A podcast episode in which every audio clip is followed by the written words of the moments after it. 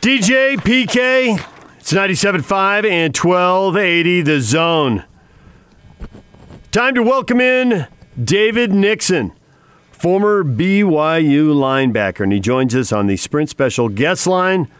Sprint makes it safe and easy to get what you need online. Please visit sprint.com for online services and local store availability. David, good morning.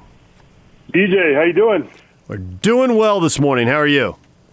I'm doing great. Just uh, you know, excited for a nice weather day. I think it's going to be a you know this morning's going to be nice. Head out for some golf. You can enjoy the links and eat up this uh, this this nice day. So we have multiple questions for you, but let's start with this one and uh, Taysom Hill. And when you hear the reports that uh, they think they might have another Lamar Jackson, uh, there's another Lamar Jackson. I kind of thought he was one of a kind. Another Lamar Jackson. What do you think? I mean, listen, uh, with with how close I am with Taysom, uh, I, I buy into the hype. I mean, uh, you know, I, was, I had a front row seat to his career at BYU, and then, of course, uh, what he's been able to do with the Saints. And I, I can, you know, I, obviously with what they paid him this offseason, they they do believe they have kind of next Lamar Jackson. They've got a guy they can use utilize as a weapon, put him back there as a starting quarterback eventually, and uh, let him do his thing. So. Uh, I'm excited for him. Obviously, the, the contract was a big indicator of, of, like I said, of what they believe in him. Um, and the coaches pretty much indicated to him that he's he's the second stringer this year, and this it's his job. If, if something were to happen to Drew, he's he's the next guy up, and so um, I think he's pretty excited heading into the season. Uh, if there is a season, I think there will be a season, but uh, it has to be determined. But um, for right now, I think he's in a great position there in New Orleans. Uh, hold on a second here, David. I just need to to have something here. The Jazz have put out a statement that Jerry Sloan has died, so I want to put that out there. It's obviously uh, a tough situation there. Uh, but anyway, I felt that was uh, needed to be said right now. Uh, getting back yeah, to, I was going to say I'd heard that um, his health wasn't wasn't great. I think yeah. Karl Malone or something had, had, mentioned to have everybody reach out. That's uh, it's actually terrible news for yeah, here in Utah. I, I didn't grow up a Jazz fan, but since moving here and going to college, I have, and uh, I've seen Jerry Sloan at events and whatnot. And definitely the legend. So um, uh, rest in peace to him and prayers out to his family. Absolutely, well said, David. Thank you for saying that. Uh, I don't. I think most people know if they don't that uh, your sister married Taysom. So when you say you're close to him, obviously you have a, a, relationship there, and you've had that for a number of years. I mean, this kid is a, a one of a kind athlete. There's no question about that. Uh, it's just amazing to to watch him just run, jump, do all the stuff that he has uh, been able to do. Uh, what have you seen from him to be able to develop himself into potentially having the opportunity, at least according to what we're hearing with Sean Payton, as far as him being a starting quarterback in the NFL? Well, you got to go back to his college days and, and remember that uh, you know this is a kid who almost every single offseason was rehabbing. So while most other quarterbacks in the country are sitting there working on their craft, refining their skills, this is a guy who's just trying to get his health, his body healthy um, and, and going through surgeries and taking time. And so in college, he didn't have a chance to go out there and, and spring ball and really compete and, and get better as a quarterback because he's too busy in the training room trying to get his body healthy after basically sacrificing it week in, week out, uh, the quarterback. And so now that he got to the NFL, he's been relatively healthy. He's had a few dings here and there. Um, uh, but and frankly, he's had less exposure. Uh, he's not playing 70, you know, plays a game at quarterback. He's playing more like 20 uh, as as kind of a utility man and on special teams, et cetera. So less exposure to, to get to get uh, hurt, but um, nonetheless, he's he's maintained a healthy body and he's been able to work as a quarterback. And frankly, he's in a great offensive scheme with Sean Payton. And uh, Sean Payton is, if you know him about, you know, as offensive coordinator, the head coach, it's a guy who gets very creative um, and and uh, he's crafted an offense around Taysom. And, and and if you look at Taysom's utilization year in year out, it's he's become more and more involved in the offense every year. And so, um, I, you know, I think Sean, when you look at Sean talk about Taysom, I think he realizes uh, he's got this. He's referred to as like a shiny new toy, um, something that he can go out there and and kind of play with and craft and. Uh, that's a great thing about Taysom. I think he's got the qualities of an NFL quarterback, but you can also utilize him as a receiver, as a runner, and kind of put him anywhere on the field. So, um, you know, I think this year will be a big year for Taysom being the number two uh, behind Drew, continue to learn from him, uh, and then prep him for, for this next year. I mean, I will say this in the NFL and college, the, the jump between being the third stringer and the second stringer is huge. You get a ton more reps. And so it's a little unfortunate the OTAs obviously have been scratched because of uh, what's going on. So he hasn't had those quality reps. But uh, come fall ball, I, I know he'll be excited to get out there and, uh, like I said, get those reps. So I'm curious to what you said there because I totally agree with you about second and third string. It's a huge jump. And when I saw the deal Taysom got, I thought he's the second string guy. But Jameis Winston comes in on a one year deal. He's got to be thinking he's the second string guy. Do you have any insight into what those guys have been told, how that might play out?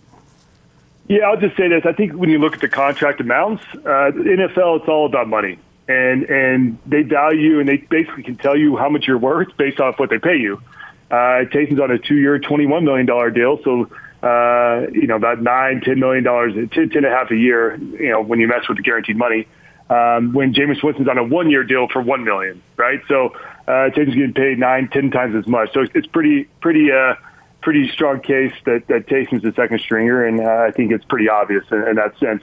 With that being said, uh, it's hard to, to put aside what, what Jameis has done. Yes, he struggled last year with the receptions, but he's a guy who, who threw for over 5,000 yards. So he's got real time NFL experience as a starter. Um, and I think that's something that quarterback room can draw on. Um, but ultimately, I think when the franchise, when you look at Drew as being pretty much his last year, as they've all announced, uh, that you know they're they're looking to the future, and I think the contract lengths and the contract amounts uh, indicate where they're headed.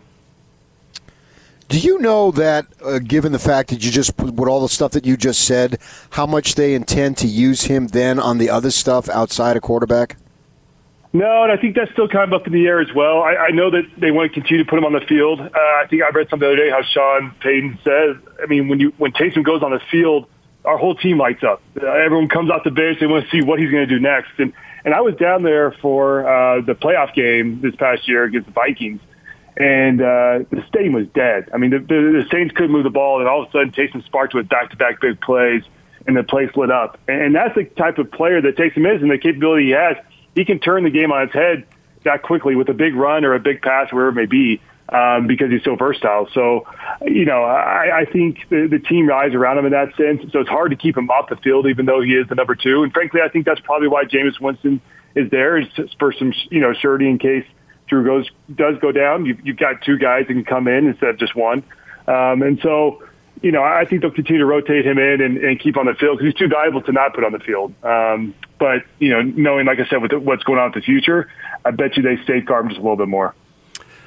You know, as you check his numbers, uh, check Taysom's numbers, uh, the completion percentage is always the issue. And in the NFL, because of the blitzes and the pressure and trying to keep quarterbacks healthy, there are a lot of short throws that can be high percentage throws, but they really do judge you on that accuracy going down the field. What has Taysom done to try and improve that? What will he continue to do to try and improve that? And I have heard from people say that is one of the hardest things for a quarterback to improve. Yeah, you know, going back to his the off seasons and those preseason games, um, if you go back and look at the film, he actually has great touch on the ball, and this is something that I think he has developed since he got to the, the league. You know, better coaches as far as uh, quarterback specific coaches. Not that BYU doesn't, but um, you know, when you get to the NFL, you're 24 seven, eat, sleep, drink football. Um, and the coaches the same way, and so um, I think he's had some good mentors in that respect. Uh, but uh, you know, I, like I said, I look back to his preseason games, which once again I know he's going against sometimes second and third string defenses.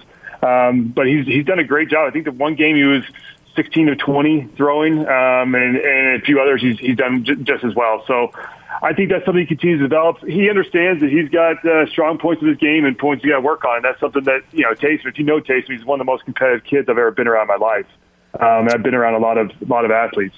And uh, is a kid that understands he's got to refine his craft and work his craft. And uh, that's something he does constantly. So um, I'm sure he'll get that all figured out and handled.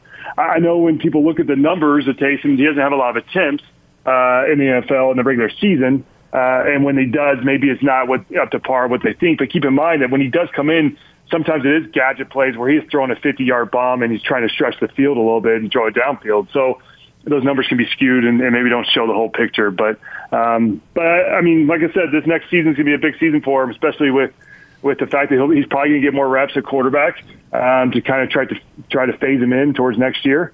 uh, and um, you know he'll have more opportunities to showcase his talents, and I think he's up to the task. His talents really are enormous, as I was saying. I'm, I'm interested to see how, how it will be. I really hope the opportunity comes, and it looks like it's going to be here, whether it's uh, this year, next year, whenever it is. How is he going to be when he's in that pocket? Because the NFL, you need to be able to be in the pocket. You need to be able to move around, obviously, but you need to be able to throw. But this guy is such an unbelievable runner that I get why he would think, oh, I can take off because I can beat this guy and this guy and this guy because usually he can. So how is he going to be able to find that balance between being able to throw and knowing that, hey, I'm faster and bigger than most of these guys that are trying to chase me? well, I think his mentality changed a little bit. In fact, we've talked about this. I mean, the, difference from going from college to NFL, uh, the linebackers, D line, uh, the secondary is is huge. I mean, it, these guys are all fast, and they they can all track you down, and they'll put a they'll put a hit on you uh, if, if if they get to you. And so he understands that. I think. Um, you know, moving forward, when the time does come, he understands he's going to have to in the pocket. He can't just take off every time because eventually your body's going to just wear down, right? You can't take that many hits in a game. Um, but it is tough when it's fourth, you know, third and four, and and you need four yards to pick up. He's got the ability to make one, two guys miss easily and get a first down with his legs. Uh, the question is, can he be patient and sit in that pocket? Uh, I, I think he can. I think Sean Payton will design plays that allows him kind of a two-way go uh, to get out there and, and, and hopefully complete a short dig of sorts, and then get out and run as well. But um, you know, that's that's to be determined. But uh, you know, I, I think that Sean has, he has the perfect recipe for Taysom. He's been around him for three years now um, and he knows exactly how to utilize them. So they'll figure out a way to, to, to make it all work. David, we appreciate a few minutes. Thanks for coming on this morning. We're all looking looking forward to the start of football season and see how this plays out. Thanks a lot. Yeah, likewise. Thanks, guys.